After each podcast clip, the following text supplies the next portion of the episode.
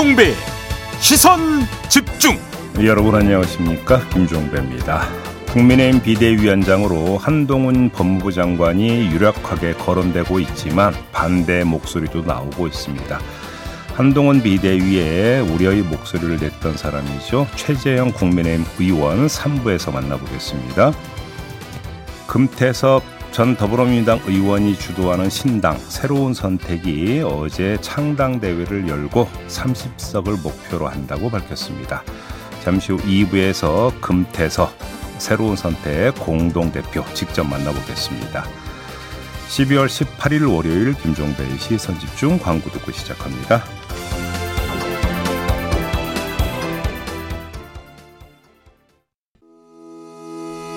시선 집중은 촌철님들의 다양한 목소리를 기다립니다. 짧은 건 50원, 긴 건 100원인 문자 메시지 샵 8001번, 스마트 라디오 미니와 유튜브 라이브로도 시선 집중과 함께 하실 수 있습니다.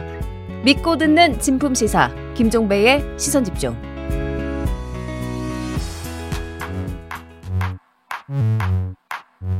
뉴욕에 뉴욕 타임즈가 있다면 시선 집중에는 JB타임즈가 있다 촌철살인 뉴스 총정리 JB타임즈 더마카와 함께 시선 집중의 문을 열겠습니다. 어서 오세요. 네, 안녕하세요. 더마카입니다. 지난주 금요일 날 소개해 드렸었죠. 이용기 님. 기술사 최종 합격을 기다리고 있습니다. 라고 보내주셨던 분 기억하시죠? 네, 네, 네. 어떻게 됐을까요? 제가 합격이라고 했죠. 아, 그럼요. 합격하셨답니다. 네. 이 새벽 추위에 세종에서 서울로 출근하는데 피곤하지도 춥지도 않습니다. 2년간의 노력이 결과가 좋아서 참 좋습니다. 축하드립니다. 축하드립니다. 네, 훈훈하시겠네요. 네. 네. 이거는 JB의 확신의 답이 있었기 때문에 가능했던 합격일까요? 자, 넘어가겠습니다. 네. 아름다운 독도님, 햇님이 없으면 몸이 더 피곤한가 봐요. 이불 밖으로 나오기가 너무 싫습니다. 손가락만 내놓고 꼼지락대면서 시선 집중으로 잠을 깨봅니다. 누군들 나오고 싶겠습니까? 어떤 모습일지 너무 상상이 되며 나도 그러고 싶다. 네. 그죠? 네. 오늘 엄청 추운데요. 다들 따뜻하게 옷 입으시고 어, 목도리도 있으면 두르시고 모자도 있으시면 쓰시고 장갑도 있으면 끼셔야 됩니다. 많이 춥다는 얘기죠. 네. 네. 꽁꽁 싸매라 이런 이야기입니다. 맞습니다. 네. 오늘 그렇게 출근하셔야 되는 날입니다. 네. 뉴스와 분석이 함께하는 제비타임즈 오늘 주목할 첫 번째 뉴스 어떤 건가요? 민주당 의원들이 이낙연 신당 반대 연서명을 벌이고 있습니다. 음, 초선의 강득구, 강준현, 이소영 의원이 연서명을 주도해서 받고 있는데 이들 의원은 오늘 어, 민주당 의원들에게 친전도 돌릴 예정이라고 해요. 근데 어제 100명이 넘어섰다는 거 아닙니까? 서명한 의원들이. 네. 관련해서 강준현 의원은 이번 주 중에 기자회견도 열 계획이라고 밝혔는데요.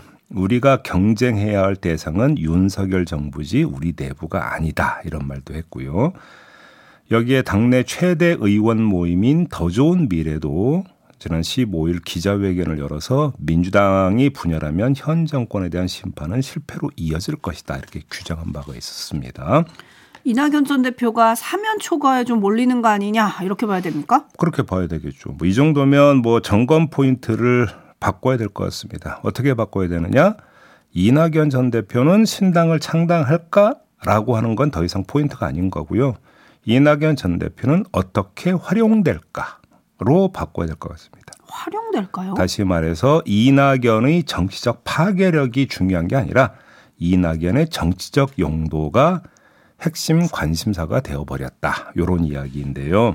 무슨 말씀일까요? 이런 얘기입니다. 이낙연 신당에 반대하는 명분은 아주 간단 명료합니다. 윤석열 정권을 심판해야 하고 따라서 분열은 안 된다라는 겁니다. 왜 이 주장이 민주당 안에서 득세할까요? 그건 너무나 당연하기 때문입니다. 민주당 입장에서는. 당연히 내년 그 총선을 윤석열 정권 심판 선고로 치러야 되는 것이니까. 적전 분열은 절대 안 된다. 뭐 이런 논리 아니겠습니까? 여기에는 사실 분석하고 말고 토를 달고 말고 할 여지가 없습니다. 하지만 다른 면 하나만 마저 짚어보겠습니다. 아, 그것이 바로 경선 승리를 위한 지렛대 역할도 한다라는 점. 이걸 봐야 되는 건데요. 민주당 의원이나 국민의힘 의원이나 모두 지금 당장의 지상 과제가 뭐겠습니까? 공천장 받는 겁니다. 그런데 그 경로가 다릅니다. 국민의힘 의원들은 용산의 힘을 의식해야 하지만 민주당 의원들은 권리당원의 힘을 의식해야 합니다. 자, 그럼 경선 결과의 키를 쥐고 있는 권리당원, 이 강성당원들의 지지를 끌어내는 방법 또는 그들의 비토를 약화하는 방법이 뭘까요? 그게 바로 이른바 수박 취급을 안 받는 것 아니겠습니까? 그리고 그 일환이 뭐가 되겠습니까? 윤 정권 심판, 당의 단합을 외치는 겁니다. 이낙연 신당은 그런 점에서 안성맞춤의 소재다. 이런 이야기입니다.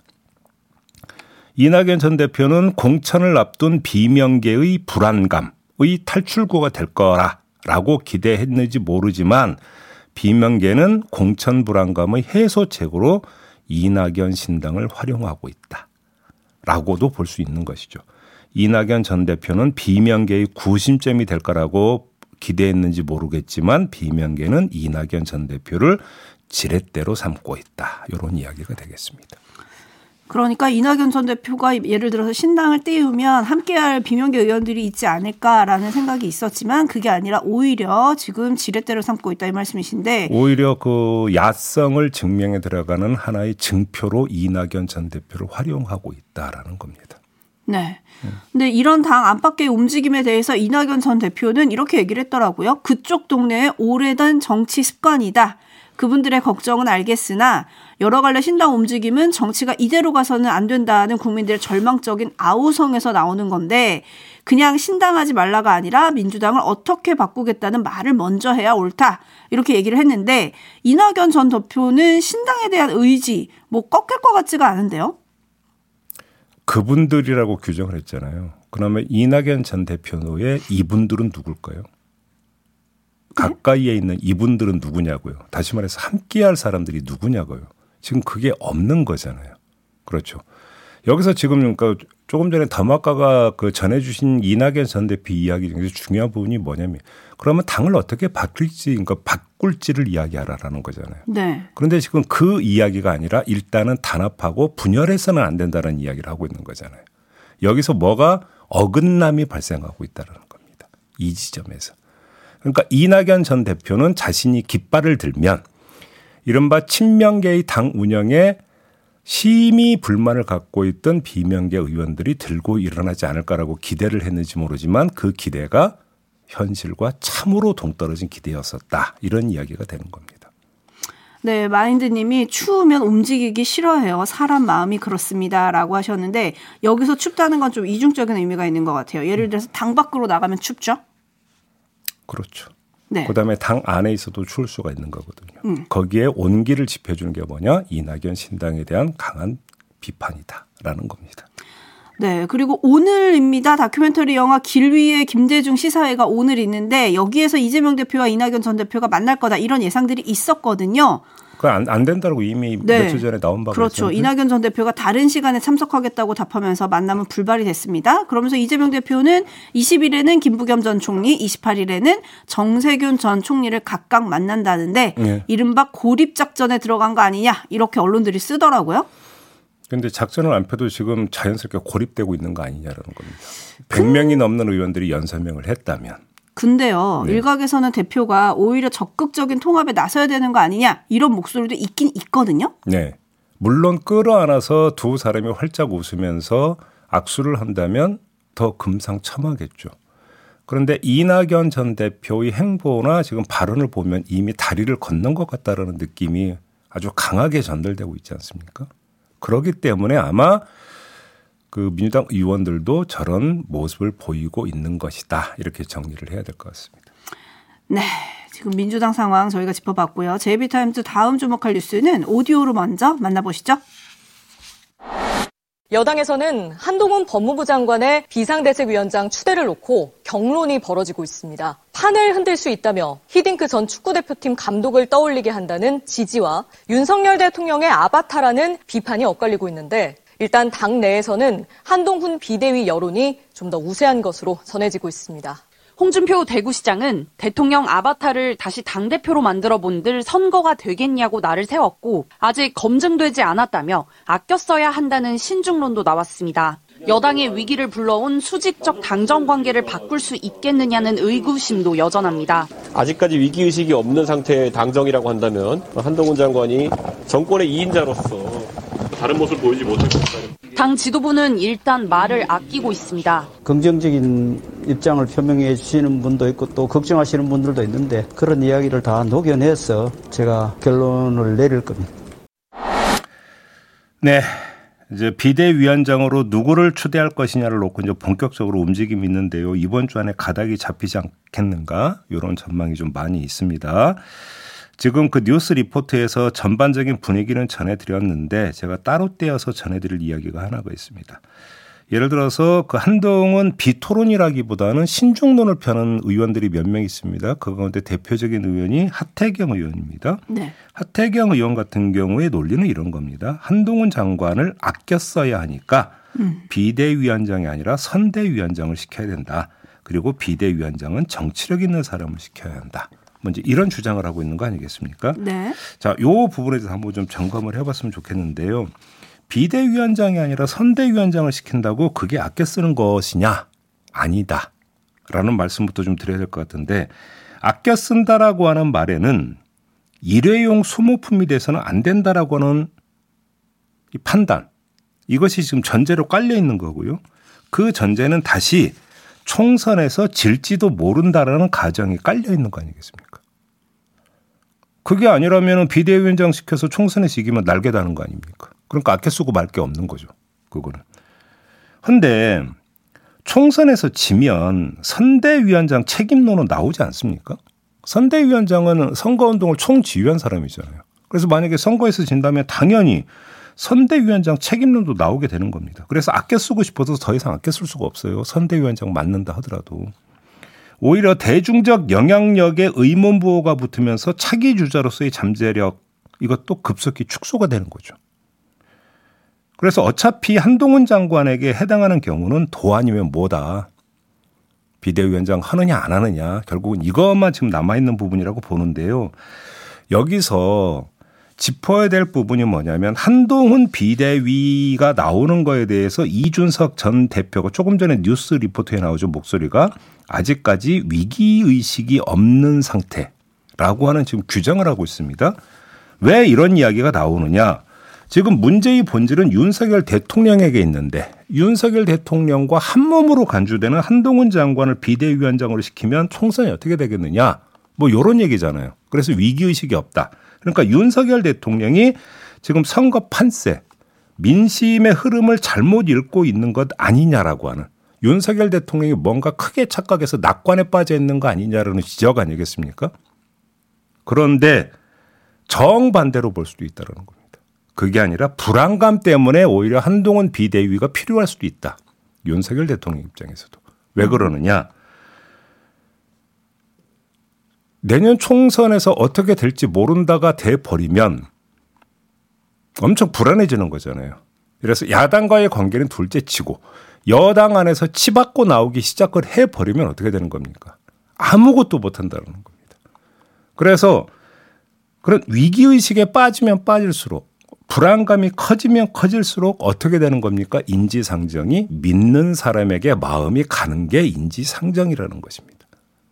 그럴수록 믿는 믿을 만한 사람을 찾게 되는 것이죠. 그리고 더 나아가서 뭐가 필요해지는 겁니까? 친위 세력이 필요해지는 겁니다.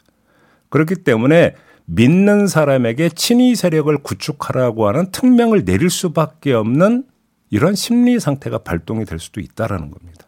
그것이 오히려 한동훈 비대위를 지금 그 미는 힘이 될 수도 있다라는 것이죠. 바로 여기서 비대위원장과 선대위원장의 쓰임새의 차이가 갈라지는 겁니다. 선대위원장은 공천권이 없지만 비대위원장은 공천권이 있다라고 하는 그 점이 다른 겁니다.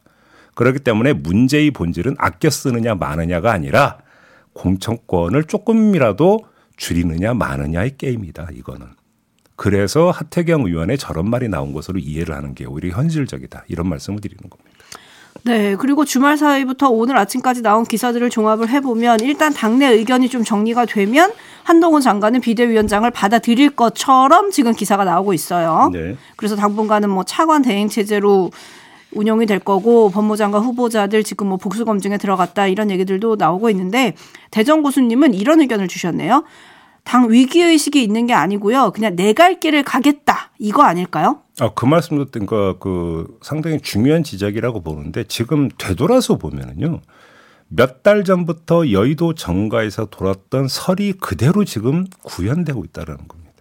그렇죠? 그렇죠. 김기현 체제 오래 못 갈 것이고 비대위로 전환이 될 것이고 맞아요. 비대위원장은 한동훈 장관이 유력하다는 설이 몇 달 전부터 있었다는 거예요. 그렇죠. 그때는 여당 관계자분들이 다들 부인하셨지만 지금 현실이 돼가고 있죠. 지금 그대로 가고 있는 거잖아요. 여기에는 또 다른 이유. 총선 결 저는 조금 전에 총선 결과와 연동해서 말씀을 드렸지만 총선에서 승리한다 하더라도 친위 세력을 구축하고자 하는 것은 권력자의 어찌 보면 본능에 가까운 욕구다.